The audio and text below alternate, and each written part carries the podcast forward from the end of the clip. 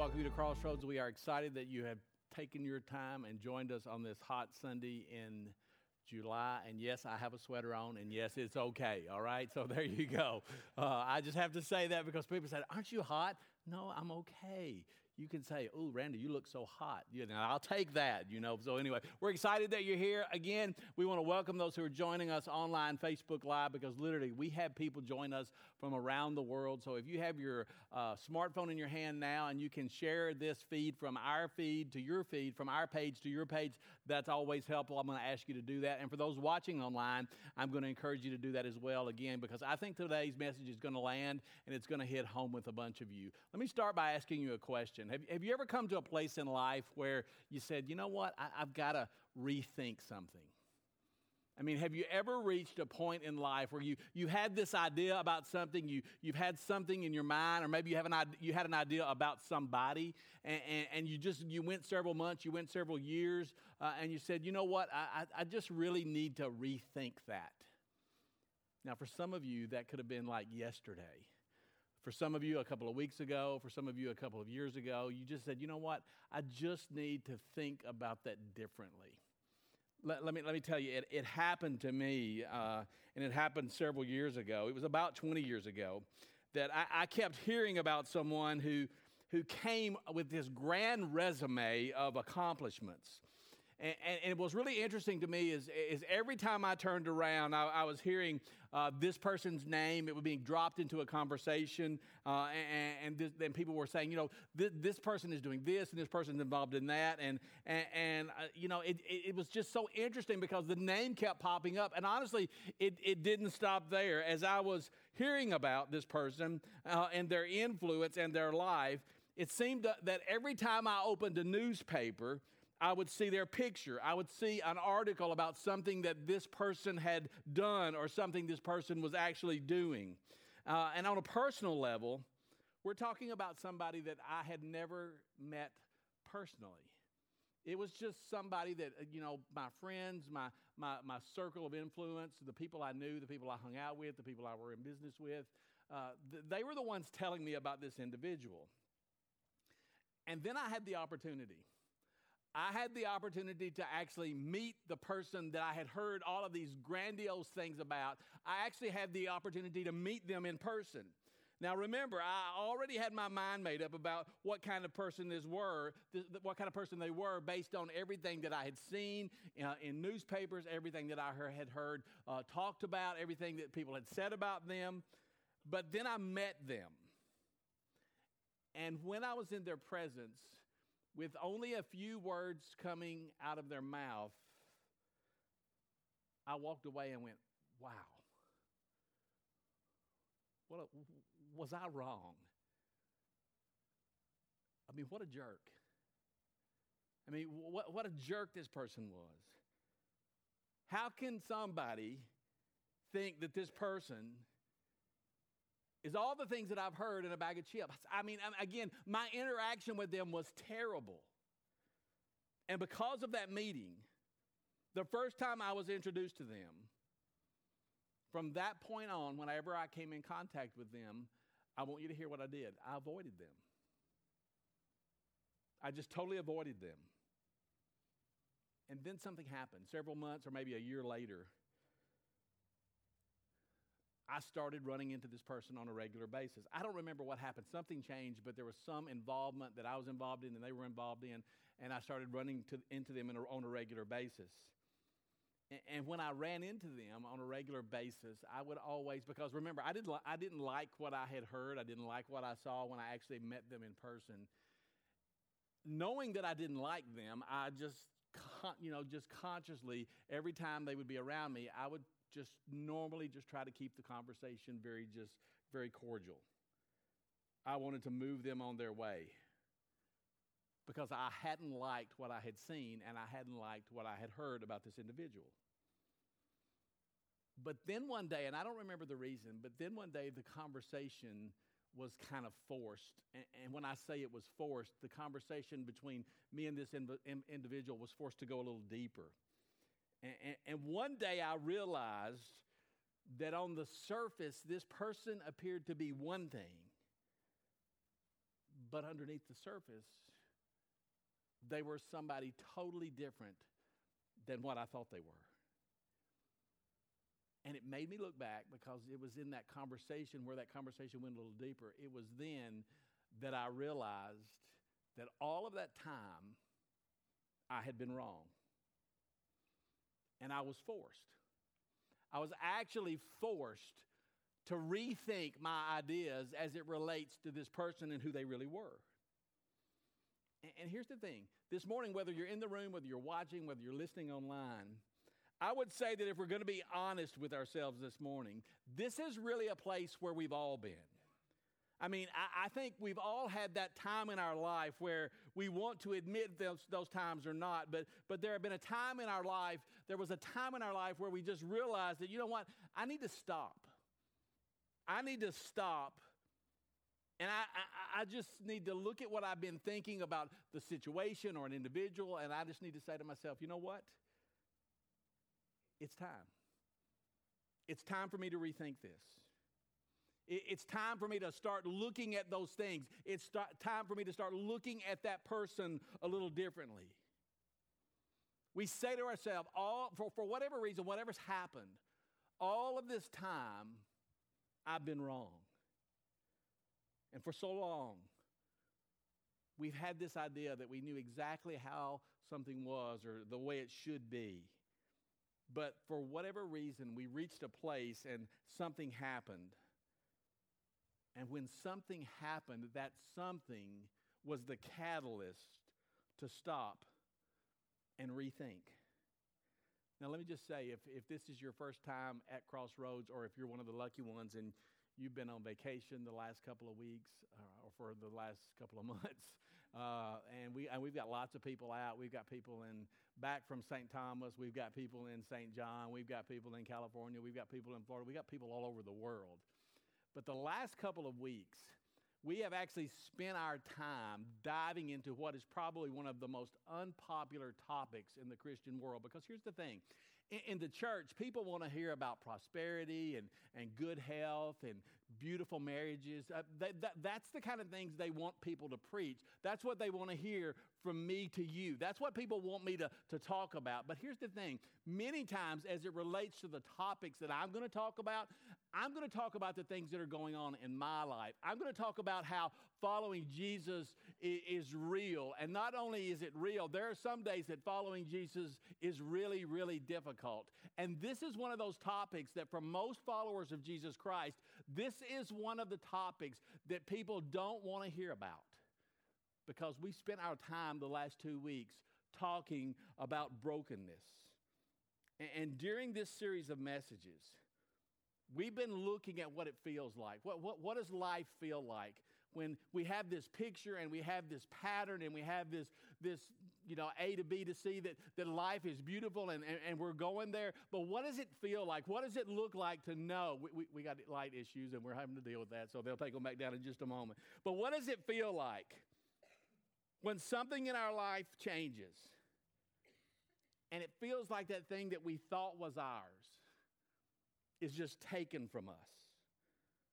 I mean, thinking about it, because you can relate to this. We're just, we're just going through life. And, and all of a sudden, something like our health, our, our job, a relationship, something that as a follower of Jesus, that as a Christian, we just felt like, you know what, that's something that we were entitled to.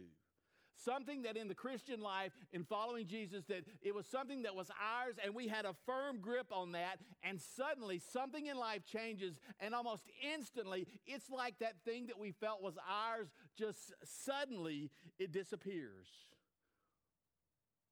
or at least something happens. And when it happens, that thing that we thought was ours is not the same as it was. Things change, and things aren't the way that they were.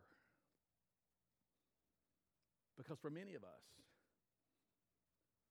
we stepped into this thing that we called faith. We, we, we, we started following Jesus, and, and we did it with an expectation that when I start to follow Jesus, nothing bad is going to happen in my life. See, a lot of people uh, place their faith in Jesus Christ, and, and, and, for some reason they have this idea that the bad things aren't going to happen to me now. The bad things are the things that happen to the other people. But because I follow Jesus, I'm going to be one of those people that is kind of insulated from the, from the difficult things actually happening to me. And here's what that was it was seeing that happen in the lives of people that I loved and cared about. It's seeing that happen in my own life that it actually caused me to stop and rethink something that I had this perception of in my life. And, and, it really caused me to stop and to, to rethink a word. And it's a word that you know. It's the word that we talked about last week. And that word is hope. You see, I saw bad things happen to good people. I had bad things happen to me.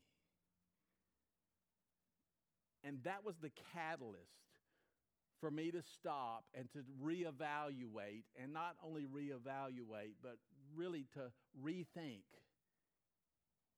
what does hope really mean? How do I find hope when things in my life aren't like I thought they were going to be? How do I hold on to hope when God isn't showing up in my life the way that I thought God was going to show up in my life? Because, see, here's the thing. I, I, I, think we're all guilty. I think most of us in this room and those watching with us online are guilty of attaching hope to God doing something in our lives where that when God steps in, everything's going to get turned around and everything's going to be okay. I mean, I think as a follower of Jesus, we've, we've just attached hope to when a bad situation comes, then God's going to be like the Lone Ranger and God's going to come in to the rescue and God's going to turn everything around. It's when things are bad that you're expecting God to show up in your life. In other words, what you're doing is you're, you're hoping. Hope has been about God doing what I wanted, the way that I wanted, when I wanted. It, it, it's almost as though I've equated hope to driving my car into the mechanic. You know, when you have a problem with your car, you drive your car into the mechanic on Monday, and the mechanic calls you on Tuesday, and you pick it up, and everything's going to be okay. I think that's the way many of us have looked at hope. As Christians in the Western Hemisphere, the thing that we want is instant gratification. The thing that you want right now more than anything else as it relates to what's happening in our community, in our state, and in our nation, and even in the world, what do you want more than anything else? You want things to get back to normal. And think about it. In a way, that's just the way that we, even as followers of Jesus, that's the way that we've looked at hope. But it's seeing that, I that what I want to happen doesn't always happen. Then it's caused me to, to actually rethink the way that God is actually working. And I said it last week that maybe, just maybe, what the Bible wants for us to hope for in this life is far different than what many of us think at this moment. You know, one of the verses that is often tossed around by many Christians that, that I know, and, and what's really interesting is you even see parts of this verse on memes, on t shirts, on bumper stickers. But, but this is one of those verses that a lot of Christians know. And this is one of those verses that people who don't even call themselves a follower of Jesus, a lot of people know this verse because they've seen this verse put on countless publications or, like I said, on bumper stickers or t shirts. It's just one of those verses that people see uh, all the time. And again, when I see this verse,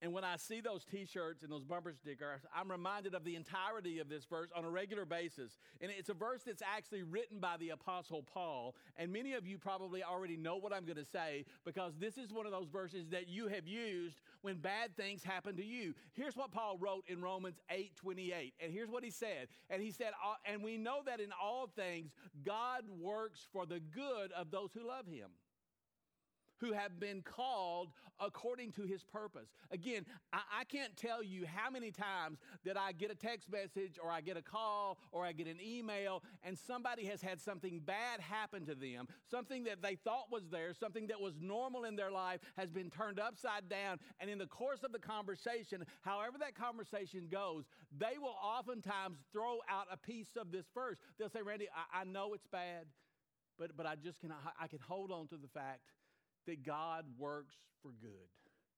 I don't know why I'm going through what I'm going through. I don't know why my husband left. I don't know why my health. I don't know why my job, but I just know that God works for good. So I'm just going to trust that God is working in this situation, whatever the situation may be. I'm just going to trust that God is working in this situation in my life.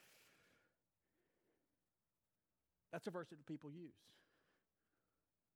People use that when bad things happen in their life. Why would people use that verse? But because, in a way, that, that's a verse that allows us to deaden the pain of what it is we're going through. It, it, it, allows us to, to hold on to that verse and, and to deal with the situation that has been dealt to us. It allows us to deaden the pain and deal with the situation when hope seems to be lost. But then I came across some writings of a spiritual guide, a French spiritual guide by the name of Jean Pierre de Caussade. And, and this is a guy who's just a spiritual guide. He lived like 200 years ago. And, and, and what was interesting to me is that th- this guy, I'm going to call him De Caussade, D E, and you spell his name C A U S S A D E. He, he just had his own way of, of, of taking what Paul had taught over 2,000 years ago and he kind of just put that in his own words. And, and, and it was really when I read his words that I started to get clarity as to what it was that Paul truly meant.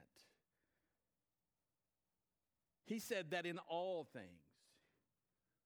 See, de said, this, this French spiritual uh, writer said that in all things, what, what are all things? We're talking about all things the death of a parent, the loss of a job, the fact that we're losing our health.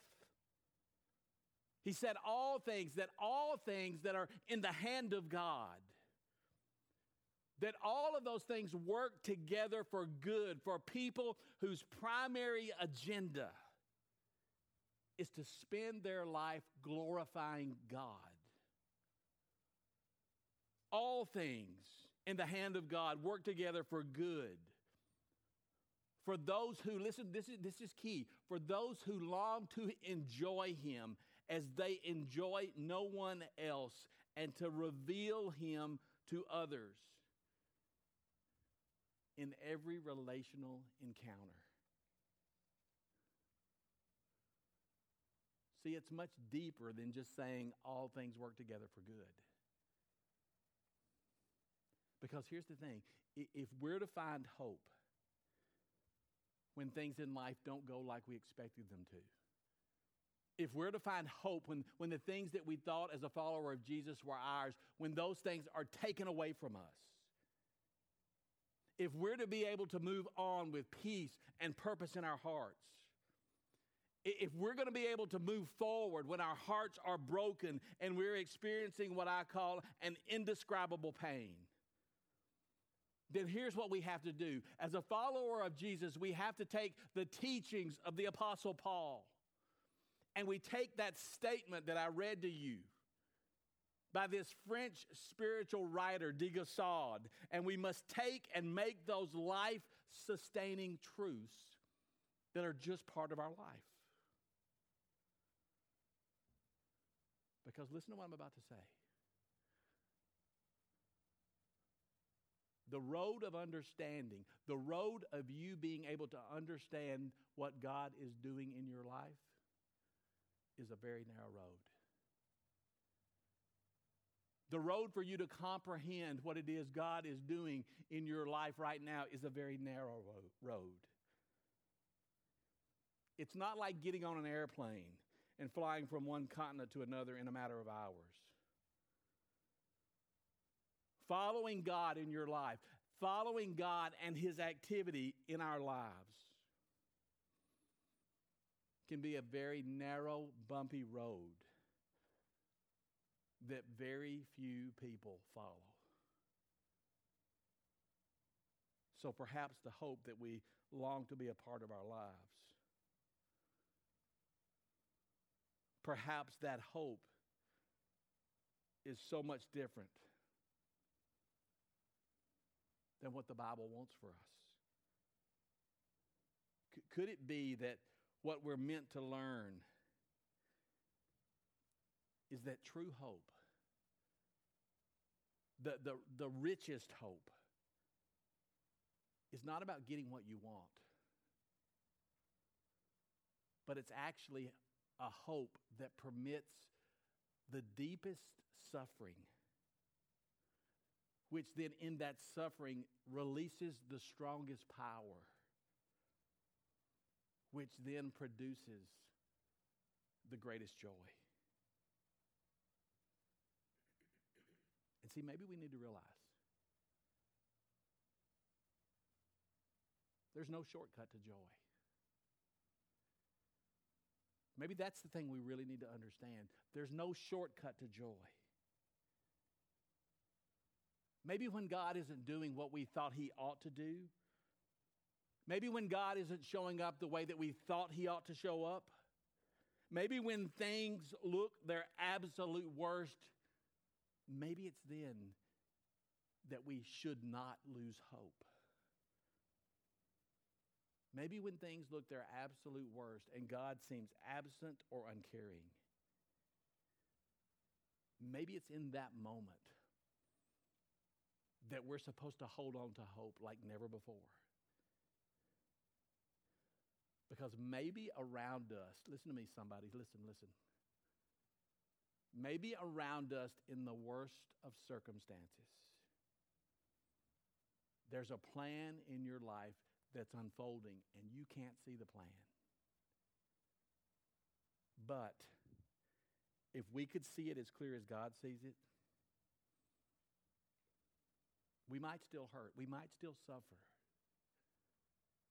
But if we could see it as God sees it, we wouldn't lose hope. Maybe if we could see what God is doing, we would remain faithful even when those things in life that we thought were ours, our job, our health, our relationships, our marriages, when those things are taken from us. Because I want to tell you this morning, Crossroads, whether you're here or whether you're at home, maybe it's time for us to rethink hope. If you were to ask me personally, I would tell you that one of the most, one of the most amazing stories of hope found in Scripture is actually found in this four chapter book. It's the book of Ruth. And, and I'm going to be totally honest with you guys this morning and tell you that until I became a pastor, I wasn't one of the, Ruth wasn't one of those books of the Bible that I just naturally gravitated to. But it, it, it's the story again it's only four chapters and again i'm going to encourage you i didn't even encourage the first service to do this but i'm going to encourage you this week take some time and read the book of ruth. It's four chapters. It's just a story. And, and it's a story about a family And, and, after the first time I read this story, I, you know, it was just natural. I almost had the Gilligan's Island theme song on my mind. I mean, that's that's kind of what you know. I mean, that's kind of what I thought. I finished the book of Ruth, which is only four chapters, and it was like immediately I was humming. Just sit right back and hear the tale, the tale of a faithful trip that started from this tropic port aboard this tiny ship. It just it just fits. Although these people didn't leave from a port and they didn't leave on a ship. It's just the story of a family who's going on a trip that should have been really simple. You see, the book of Ruth is simply the story of a family who started on the trip that should have been just fine. So, without reading the entire story, let, let, me set up what we have happening in the story. The story is about Naomi and her family. Naomi and her family are leaving Bethlehem and they're heading to Moab. You see, there was a famine that had occurred in Bethlehem, and that's really what kind of prompted. There hadn't been any rain, there was little food. Uh, again, people were struggling to survive. And so the fact that they could leave that country or that area and go to Moab, another part of the country, and, and hopefully take care of their family, that, that's, that's the crux of the story. Say, no, no, Naomi was the wife of Elimelech, and I'm going to tell you, let me just tell you this. By the time I get, I'm glad I'm not doing three services now because then I really butcher names in the third service. I'm really bad. I practice these. As a matter of fact, I went online this morning and had them sound out by Google so I would pronounce them correctly. I'm terrible at names. So if I mess them up, just go with it, okay? Naomi was the wife of Elimelech, and they had two sons. Now, the area around Bethlehem where they lived had been hit hard by this drought. So they're looking for a place where they could support and raise the family. And if there's any word that you would describe this family that's about to make the move from Bethlehem to Moab, this was a family that I'm going to tell you, this was a family that was full of hope. They were filled with hope. Naomi had envisioned that the move to Moab was going to be just what they needed. And not only was the move going to be just what they needed, the move was going to be just a short time move. It was, it was just going to be something that happened for a while, just until the rains returned to Bethlehem. Then she and her family would go back to Bethlehem. They would go back home. It would be her, her husband Elimelech, and her two sons that would be making this trip. But Naomi got to thinking, you know, I got two sons, and we're going to Moab. Maybe I'll come back with a couple of daughter in laws. Because you see, the country of Moab had lost thousands of men and not just any men. They had lost thousands of young men in a battle with Israel. So the availability of women in Moab was going to be good. It was, it was like four to one. And if you're a man looking for a woman, that's going to be good. You're not going to need Bumbler. You're not going to need a Bumble. You're not going to need Tinder. You're not going to need any of those things. I mean, the, plenty, the women were plentiful in Moab. So we can naturally assume that as Naomi left Bethlehem for Moab, she thought, you know what, this trip is easy. I'm going to move my family there. We're going to be able to support. We're going to be able to st- sustain ourselves. I might kick, pick up a couple of daughter in laws, and we're just going to move back. It's a no brainer. It wouldn't be long until she and her family would return. Everything was going to be fine.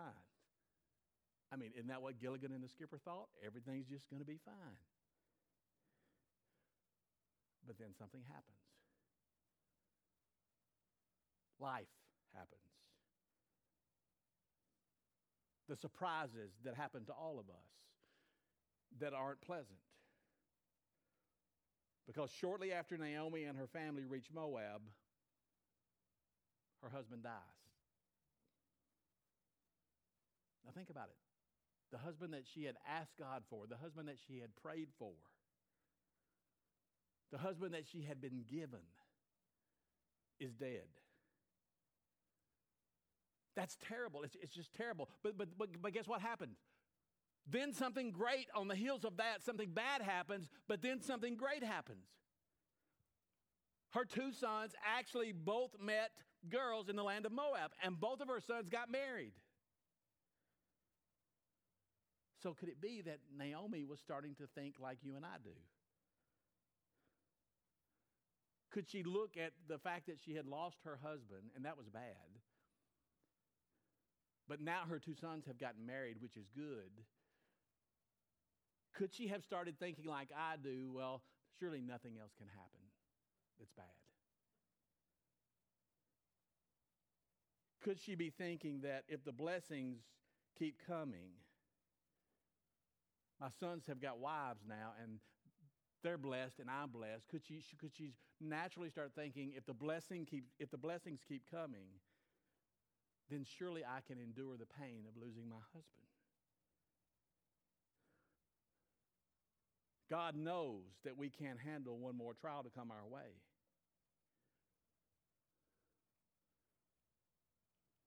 And God knows that, you know, He's not going to give us more than we can handle. Of course, we know that's not biblical. We've taught that here. But a lot of people believe that. God's not going to give you more than you can handle. Well, let me tell you this if God wouldn't give you more than you can handle, you wouldn't need God, right? So Naomi looks at the situation. And just like us, listen to what Naomi does. Naomi puts her eyes on the blessings She puts her eye, her focus on the blessings because the blessings she think are the things that are going to get her through the tough times. She starts looking for God to do what she wants, when she wants, the way that she wants it. And in a way, what she's doing is looking for that God we've been talking about the last two weeks. She's looking for a God that will meet her on the candy aisle.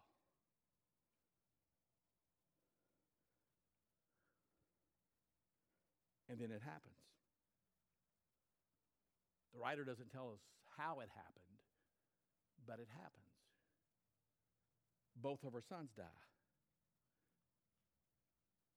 We don't know what happened, they're just dead. And in about 71 Hebrew words, we see the most important things in Naomi's life. The most important things in Naomi's life are snatched out of her hand. They're taken from her. Look at Ruth chapter 1. In the days when the judges ruled, there was a famine in the land. So, a man from Bethlehem in Judah, together with his wife and two sons, went to live for a while in the country of Moab. The man's name was Elimelech. His wife's name was Naomi. And the names of his two sons were Mahlon and Chilion. They were Bethlehemites, or it, that word there, Ephraimites. I, I, that's the one I was having trouble saying this morning. Ephraimites from Bethlehem. They were Bethlehemites. They were from Judah. And they went to Moab from Bethlehem, and they lived there. Now, Elimelech, Naomi's husband, died, and she was left with her two sons. They married Moabite women, one named Orpah. I know you thought Oprah. It's not Oprah, okay? One named Orpah and the other Ruth.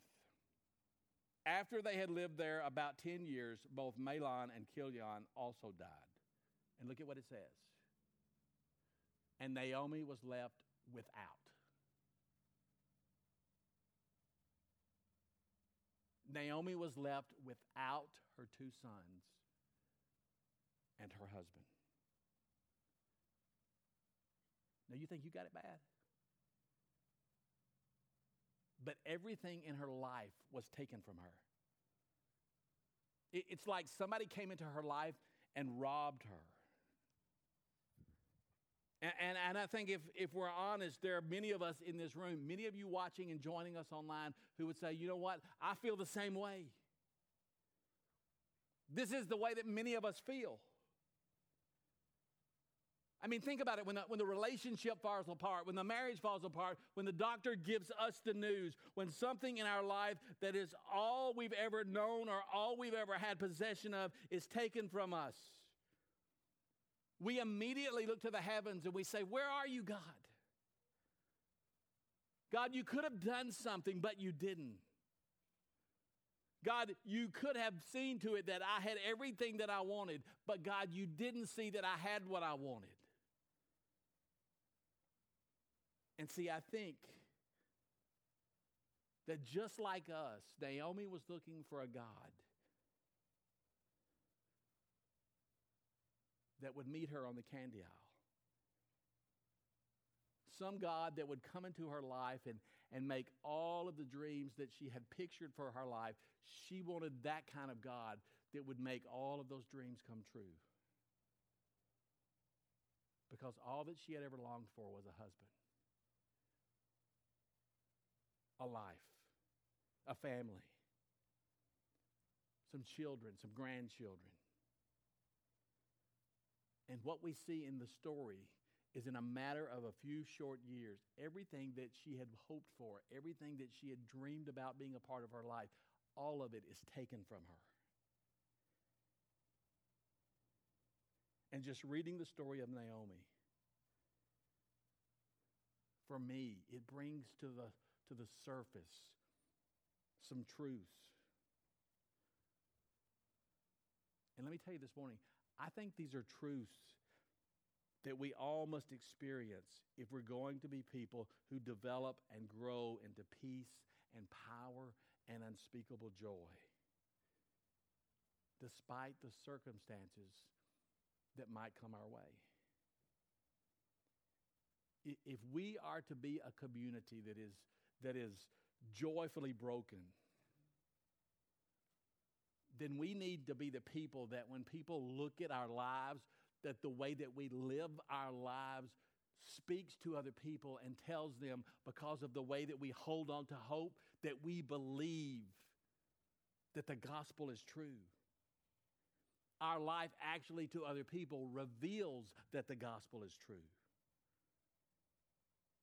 And it's these truths that if we will allow them to make their way into our lives, when hope seems all but lost. I think it's just so important. And let me just tell you, let me just say this this morning. These are truths that I have extracted in my reading of the story of Naomi. Those first five verses of chapter one. And I want to give you six truths that I believe need to be a part of your life.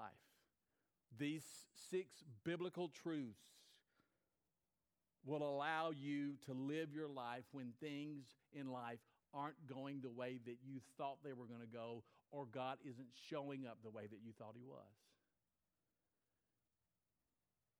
Here's the very first thing the very first truth is this sometimes the things that we value most,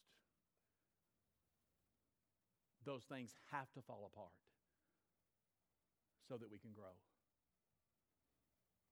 If you want to grow spiritually, if God's going to grow you spiritually, then sometimes the thing that you have placed the most value of on, those things have to fall, fall apart so that you can grow spiritually. The things that we dream about the most must be fully abandoned if we are truly going to know God and know Him well. That's the first biblical truth that I see in the story of Naomi. The second is this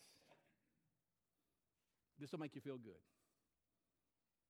After everything terrible comes something wonderful. After everything terrible is something wonderful. But that wonderful, it usually surfaces the clearest in the suffering that you're going through.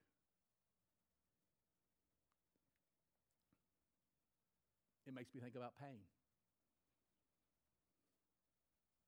And here's what I'll tell you about pain you're going to go through things with your health, with your job, with your career, with your family, with your marriage that are going to cause you an indescribable amount of pain. And here's what I want you to hear me say Pain is not an absence of faith. Pain is the evidence that you're just normal.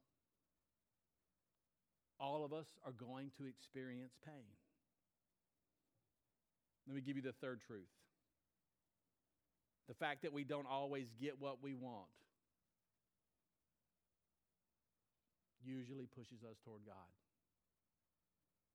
I shouldn't even put the word usually in there. The thing, the, the, the fact that you don't get what you want will push you towards God. Let me give you the fourth one. It's only during times of suffering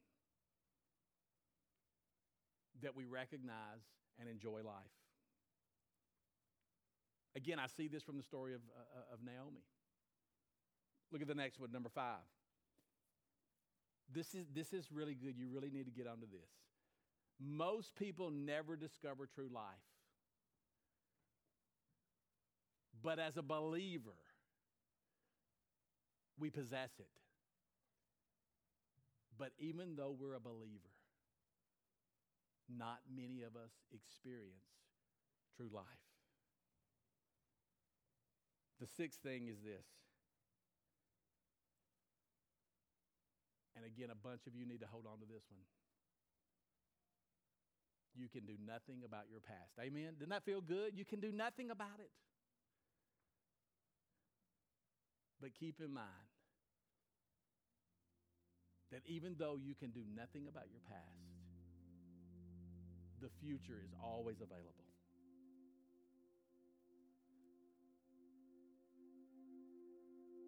I wish I could expound on all of those, and I may expound on some of those next week. But as I close this morning, I want to challenge you. I want to challenge you and tell you that Naomi, I think, was probably just like you and me. I think it goes without saying that, that Naomi was just like us. She wanted God to do things in her life that would make her happy. I mean, think about it. Given the option, that's what we all want. I mean, given the option this morning, everybody in this building and everybody who's joining us online, given the option, all of us want God to do things that will make us happy. We want to be like kids on Christmas morning. God, just keep the presents coming. God, just keep the blessings coming. Give me what I want. Do what I need you to do so that I can be happy. And unbelievably, when we signed up for the Christian life, that's what many of us thought we signed up for. The bad things happen to the other people. The other people lose their jobs. The other people get cancer. It's the other couple who goes through a nasty divorce. It's the other people who have a friend that betrays them. But see, here's what I believe it comes down to I believe it comes down to this Listen to what I'm about to say. God's best is available only to those who sacrifice. God's best is available only to those who are willing to sacrifice what is merely good. See, if you're satisfied with good health, godly children, good marriages, close friendships, well paying jobs, and success, If you're satisfied what is good, you're never going to hunger for what's best. If you're satisfied for the merely good, you'll never hunger for God's best. And if you don't hunger for God's best, listen, you will never worship. So we go back to those 10 words. And those 10 words go like this I've come to believe that only broken people truly worship. Only broken people truly worship. Only the broken people are the ones who actually enter into his presence. Because here's the thing the unbroken people, the happy people, they end up jo- enjoying the blessings and not the one who blesses them. That's why I've come to believe that only broken people truly worship. And some of you this morning entered this building broken because your health isn't what it used to be. Your career isn't what it used to be. Your marriage isn't what it used to be. But I'm going to tell you this morning even though you might not be getting what you want the way you want it, in the timing that you want it, God is still doing something in your life. After something terrible comes something wonderful. But that wonderful usually comes in the suffering. And that's the place that many of you find yourself. Would you bow your head and pray with me, please? God, many of us in this room, many of us online, we don't want to hear about the suffering. We don't want to hear about the sacrifice. We want to hear about the blessing. But God, this morning, we're hearing about the one who blesses, the source of every blessing in life, the source of salvation, who gave his son so that we could walk in freedom and we could experience eternity God, th- th- this very short story of Naomi and her family,